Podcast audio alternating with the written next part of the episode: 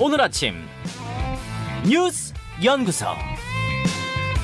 오늘 아침 뉴스의 맥을 짚어드리는 시간 뉴스 연구소 오늘도 두 분의 연구위원 함께합니다. CBS 김광일 기자, 뉴스톱 김준일 대표 어서 오십시오. 안녕하세요. 예, 김광일 기자. 예.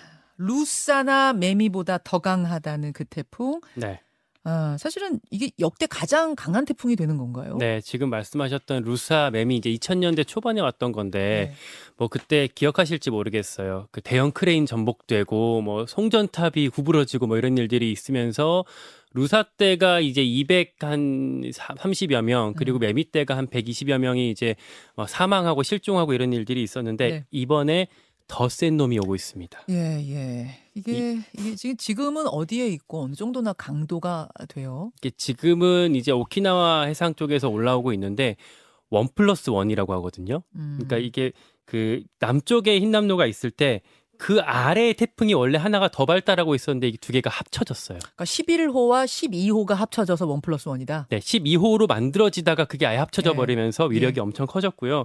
경로가 아, 이제 제주도 동쪽 해상을 내일 새벽 3시에 스치듯이 지나가고 네. 그리고 아침 9시에 부산 북서쪽에 상, 상륙을 합니다. 네. 그리고 동해안 쪽으로 빠져나가는 건데 태풍이다 보니까 약간의 좀 변동 가능성은 있습니다. 그러면 내일 하루 종일 전국이 이 지금 그 위험 반경 안에 드는 거예요. 네, 이게 전국이 그렇다는 게 지금 워낙에 태풍이 엄청 크거든요. 커요. 예, 그리고 비구름이 이제 특히 더 같이 깔려 있기 때문에 어, 아마 내- 남한 대부분의 지역이 같이 투- 충분히 덮어지면서 비가 올 거고 네. 수도권에도 내일까지 한 어, 물폭탄이 100에서 음. 300mm 정도가 올 거라고 합니다. 그게 왜 그런가 보니까 지금 북쪽에서 또 차가운 공기가 내려오고 있었거든요. 걔하고 얘가 부딪히는 거예요. 근데 음. 부딪히는 지점이 또 수도권이에요. 예. 그러니까 태풍 반경하고는 좀 수도권은 멀리 떨어져 있지만 음. 그장그 비전선 때문에 엄청나게 많은 비가 또 오는 거죠. 네. 그리고 특히 더 중요한 문제가 우리 태풍 오른쪽에 이제 위험 반원이라고 하잖아요. 예. 지금 기준으로 보면은 이제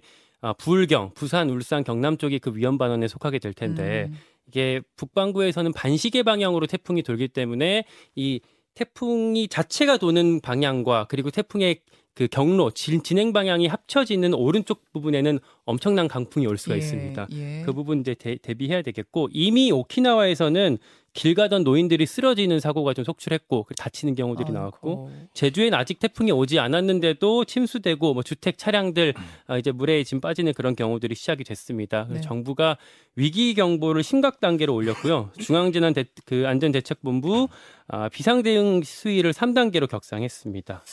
그 오키나와 사진 보니까 뭐 대단하던데 지금 오키나와 있을 때보다 이 흰남노가 더 강해졌다면서요. 예, 올라오면서 비구름을 더 머- 머금게 되거든요. 아이고 김준일 대표. 예. 그래서 아까 전에 1 플러스 1이라고 얘기를 했는데 네. 지난 29일에는 이 흰남노의 강풍 반경이 290km였어요. 음. 근데 지금 어제는 오전 9시 기준으로 430km로 430km면요. 거의 한반도가 다 커버되는 음, 정도의. 그 정도예요. 그러니까 예. 남쪽으로 지나간다고 이게 안심할 수 있는 건 아니다라는 거고 아까 네. 어제 그 미 항공우주국이죠 나사에서 오늘의 사진으로 흰남노를 지금 우주에서 찍은 음. 그 사진을 보여줬는데 엄청 크고 태풍의 눈이 아주 선명하게 지금 보입니다. 그래서 아까 저 오키나와 말씀하셨는데 오키나와는 뭐 11만 명한테 피난 지시가 있었고 3,400여 가구가 정전을 겪고 뭐 이런 여러 가지 지금 사고가 있었습니다. 그래서 지금 아까 전에 뭐 김가희 기자가 설명을 잘 해줬는데 비가 지금 많이 올 거예요. 만약에 직접적으로 태풍을 받지 않는 곳도 비가 많이 그렇죠. 오는데 제주 상가는 600mm 어. 정도 온다고 그러고요. 제주도에도 한 400mm. 그래서 산간 지역에 이제 걸릴 거 아니에요. 구름이. 그렇죠. 러니까 옛날에도 그 태풍 그렇죠. 왔을 때 그렇게 많이 왔거든요. 예, 예. 그리고 지금 이 해수면이 지금 상당히 높아질 거다라는 이제 왜냐면은 이게 고기압이면은 바다를 누르는데 저기압이면은 해수면이 올라온답니다. 이렇게 음. 기압이 약해지니까 음. 거기에다가 파도까지 치니까 예. 최대 10m까지 파도가. 이 파도가 칠 수가 있다. 그래서 예전에 태풍 2016년 태풍 차바 때도 거의 10m 파도가 쳤다라고 합니다. 그리고 2003년 매미 때 기억하실지 모르겠는데 마산에서 그때 예. 지하 노래방에서 그때 사망했잖아요. 예, 예. 그때 해안가에서 1km 떨어진 곳이었거든요. 그 거기가. 노래방이 예, 예. 그 노래방이 해안에서 1km가 떨어진 곳이었는데도 그러니까 해일이 있었던 거죠. 헤일이 해일. 쳐가지고 그게 거죠. 거기까지 그런 간 거니까 정말 조심하셔야 되겠고요. 내일 어쨌든 오전까지는 계속 지켜보셔야 될 것 같습니다. 자, 요 이야기는 오늘 2부에 전문가 연결해서 조금 더 자세하게 들어보기로 하고 다음 이슈로 가죠. 죽비를 들어달라. 국민의힘 이준석 전 대표가 어제 대구에서 기자회견을 했습니다. 김광석 거리에서. 네. 어, 지난 가처분 신청 나온 후로 계속 자맹을 이어가다가 공개석상의 모습을 나타낸 게 처음이에요. 페이스북에는 이따금씩 올리긴 했는데 공개적으로는 처음 나왔습니다. 네. 그러니까 계속 그 경북 칠곡에 들어가서 책 쓴다 그랬잖아요. 네. 아마 이제 책 다 쓰고 나온 것 같은데 음. 대구 이제 보수의 심장이자 이제 본인 당 대표 되는데 결정적인 역할을 했던 곳이 잖아요. 여기서 이제 기자회견을 열었습니다. 네. 이 현역 의원들이 윤석열 대통령이랑 윤핵관들한테 맹종하고 있다. 이거 너무 위험하지 않냐라면서 그들에게 대구 시민들이 죽비를 들어주십시오라고 심판론을 전면에 꺼냈습니다. 자, 어제 그 기자회견, 긴 기자회견이었는데 한 1분 정도 저희가 하이라이트 만들어 봤거든요. 들어보시죠. 양두구육이라는 사자성어 하나 참지 못해서 길길이 날뛰는 사람들은 공부할 만큼 했는데도 지성이 빈곤한 것이겠습니까? 아니면 각하가 방귀를 끼는데 맞춰서 시원하겠다고 심기경소하겠다는 그런 사람들이겠습니까? 부끄러움과 함께 개탄스럽습니다. 헌법과 당원당규를 헌신짝처럼 여기는 집단이 앞으로 누구를 비판하면서 정당성을 가질 수 있겠습니까? 윤핵관들이 사슴을 가리켜서 말이라고 했을 때 왜 초선 의원들이 그것을 말이 맞다고 앞다퉈 추인하며 집단 린치합니까? 대구 시민들은 다시 한번 죽비를 들어야 합니다. 권력자의 눈치만 보고 타성에 젖은 정치인들이 더 이상 대구를 대표해서는 안 됩니다. 예. 초선 의원들이 예, 뭐 추인했다라는 거는 이제 저번에 2차 비대위 만들겠다고 이제 의총에서 했을 때 초선 음. 의원들이 갑자기 아 이제 입장을 내면서 그거를 어, 지지를 했고 또 바른 말하는 뭐 사람들을 집단 린치했다라는 말은 이제 그때 이제 다른 일각의 다른 의견들이 나오고 있을 때 초선 의원들이 아 이제 당이 원래 이렇게 정한 대로 가야 되지 않겠느냐라고 했던 데 대한 이준석 대표의 어떤 바- 그 반발로 볼 수가 있겠습니다. 이른바 두 네. 번째 의총에서 있었던 초, 초재선들의 뭐 중진 제압? 음. 예, 요것에 대해서 초선 의원들을 어제 뭐 아주 뭐랄까 정면 비판한 거예요. 네. 예. 특히 어- 대구가 우리 이렇게 여론조사 이렇게 보면 그 현역 의원들에 대한 뭐 교체 여론 이런 게 제일 높은 곳이거든요. 그래요. 어. 그러니까 워낙에 이제 국민의힘 그러니까 보수에서는 이제 뭐 공천만 받으면은 당선된다 뭐 이런 공식이 있다 보니까 예. 아 지역민들 사이에서는 야 그 저 지도부나 이런 데만 줄 서고 우리 민심을 대변하는 건 문제 있지 않느냐 이런 식으로 이제 음. 많이 평가를 하기도 해서 그런 틈새를 이제 이준석 전 대표가 노렸다라고 볼 수가 있겠고. 그래요. 음. 그 외에도 제가 이제 귀에 탁탁 꽂혔던 단어들은 뭐 각하 방귀, 음. 각하 방귀 끼니까 시원하시겠습니다. 이렇게 심기경호하는 거, 음. 그거 안 되지 않느냐 뭐 이런 얘기라든지 음. 당원 당규 바꾸는 거 반헌법적 행위다. 이런 단어 보였고 어, 양두구육이라는 사자성어 하나 참지 못해서 길길이 날뛰는 사람들 뭐 이런 표현들. 김 곽- 김준일 기자. 예. 예.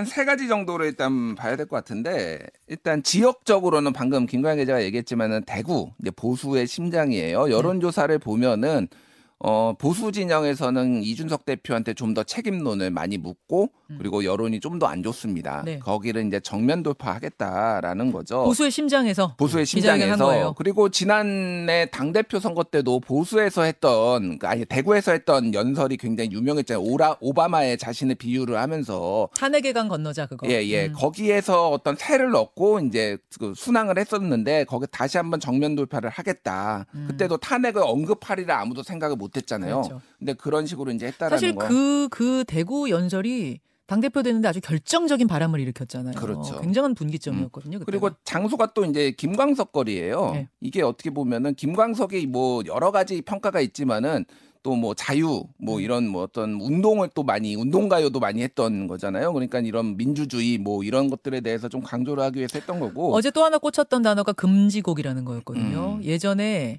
창법 마음에 안 든다고 막 금지곡으로 정해지고 이러지 않았느냐. 그런 어처구니 없는 일들이 있지 않았느냐.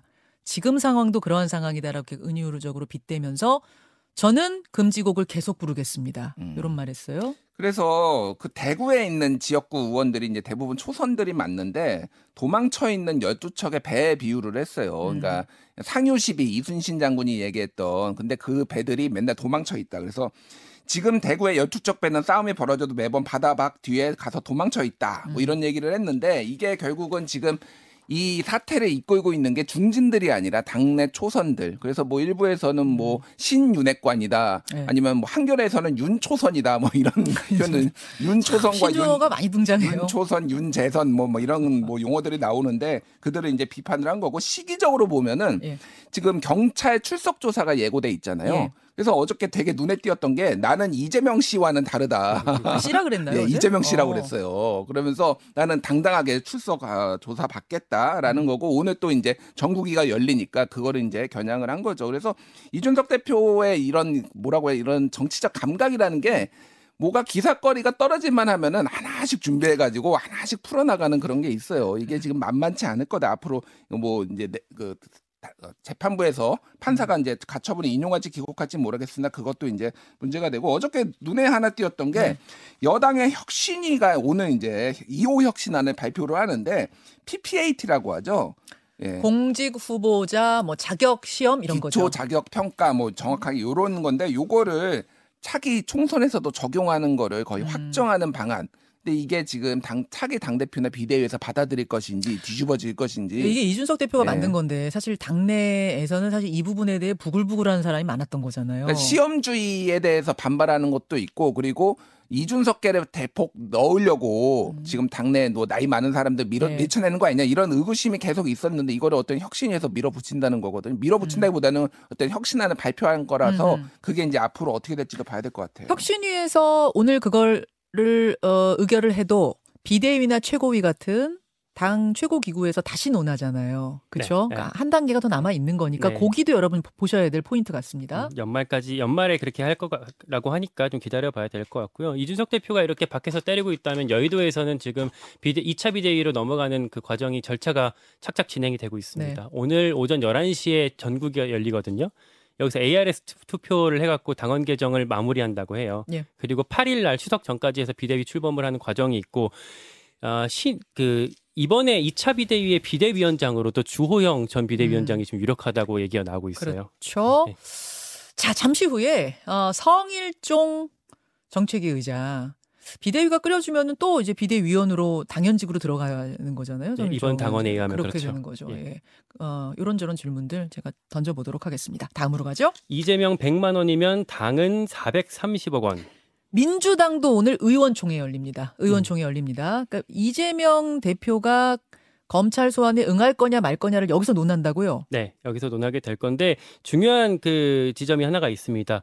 그러니까 이재명 대표가 최근에 이제 검찰에 그 소환 통보 받을 때 혐의가 공직선거법상 허위사실 유포였잖아요. 근데 이 그렇죠. 공직선거법이 뜯어 보면 만약에 당선 무효에 해당하는 그러니까 아, 100만 원 이상형을 바- 벌금 이상을 네. 받게 되면 어, 확정 판결을 받게 되면 성, 그 선관위에서 보전 그 선거비로 보전 비용 받았던 것들을 토해 토해내야 된다 이런 규정이 있어요. 그 금액이 무려 430몇 억이에요. 네. 어. 근데 그게 이제 얼마나 크냐면 민주당이 여의도 당사를 팔아도 한 300억 원 정도밖에 안 된다고 해요. 어, 당사 팔아도 안 되는 거. 예, 그래서 이렇게 마- 돈이 정말 없으면 앞으로 받아야 될 뭐 선거비나 이런 네. 것들을 차입금 이런 것들을 아예 어 맡겨야 될 수 있는 그런 음. 상황이어서 민주당이 비상에 걸렸고 어 그래서 어, 그런 그 과정이 있고 오늘 의총에서 어 이재명 대표가 출석할지 말지를 논의하게 된다고 합니다.